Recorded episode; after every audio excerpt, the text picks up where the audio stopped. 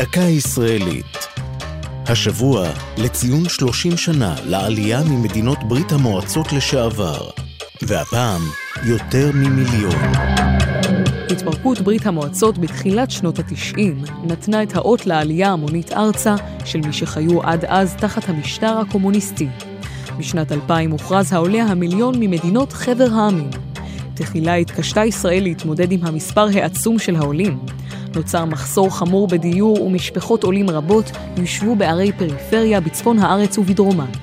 משכשלו מאמצי המדינה לשכן את העולים במגורי קבע, הוקמו כ-400 אתרי קרוונים, בהם כמעט 30 אלף מגורונים ארעיים.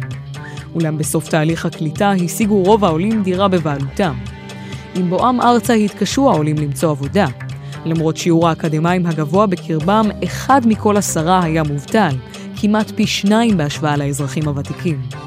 אולם במחקר לרגל חצי יובל לעלייה, נמצא שבשנים האחרונות העולים מברית המועצות לשעבר פורחים באקדמיה, בספורט וגם בפוליטיקה. יותר מעשירית מכלל מקבלי התארים בארץ הם עולים מברית המועצות לשעבר. עד 2014 אחוז הספורטאים הפעילים יוצאי ברית המועצות היה 63, פי שניים מאשר בכלל האוכלוסייה. זו הייתה דקה ישראלית לציון 30 שנה לעלייה ממדינות ברית המועצות לשעבר ויותר ממיליון. כתבה טליה כהן, ייעוץ הפרופסור סרג'ו דה לה פרגולה, עורך ליאור פרידמן.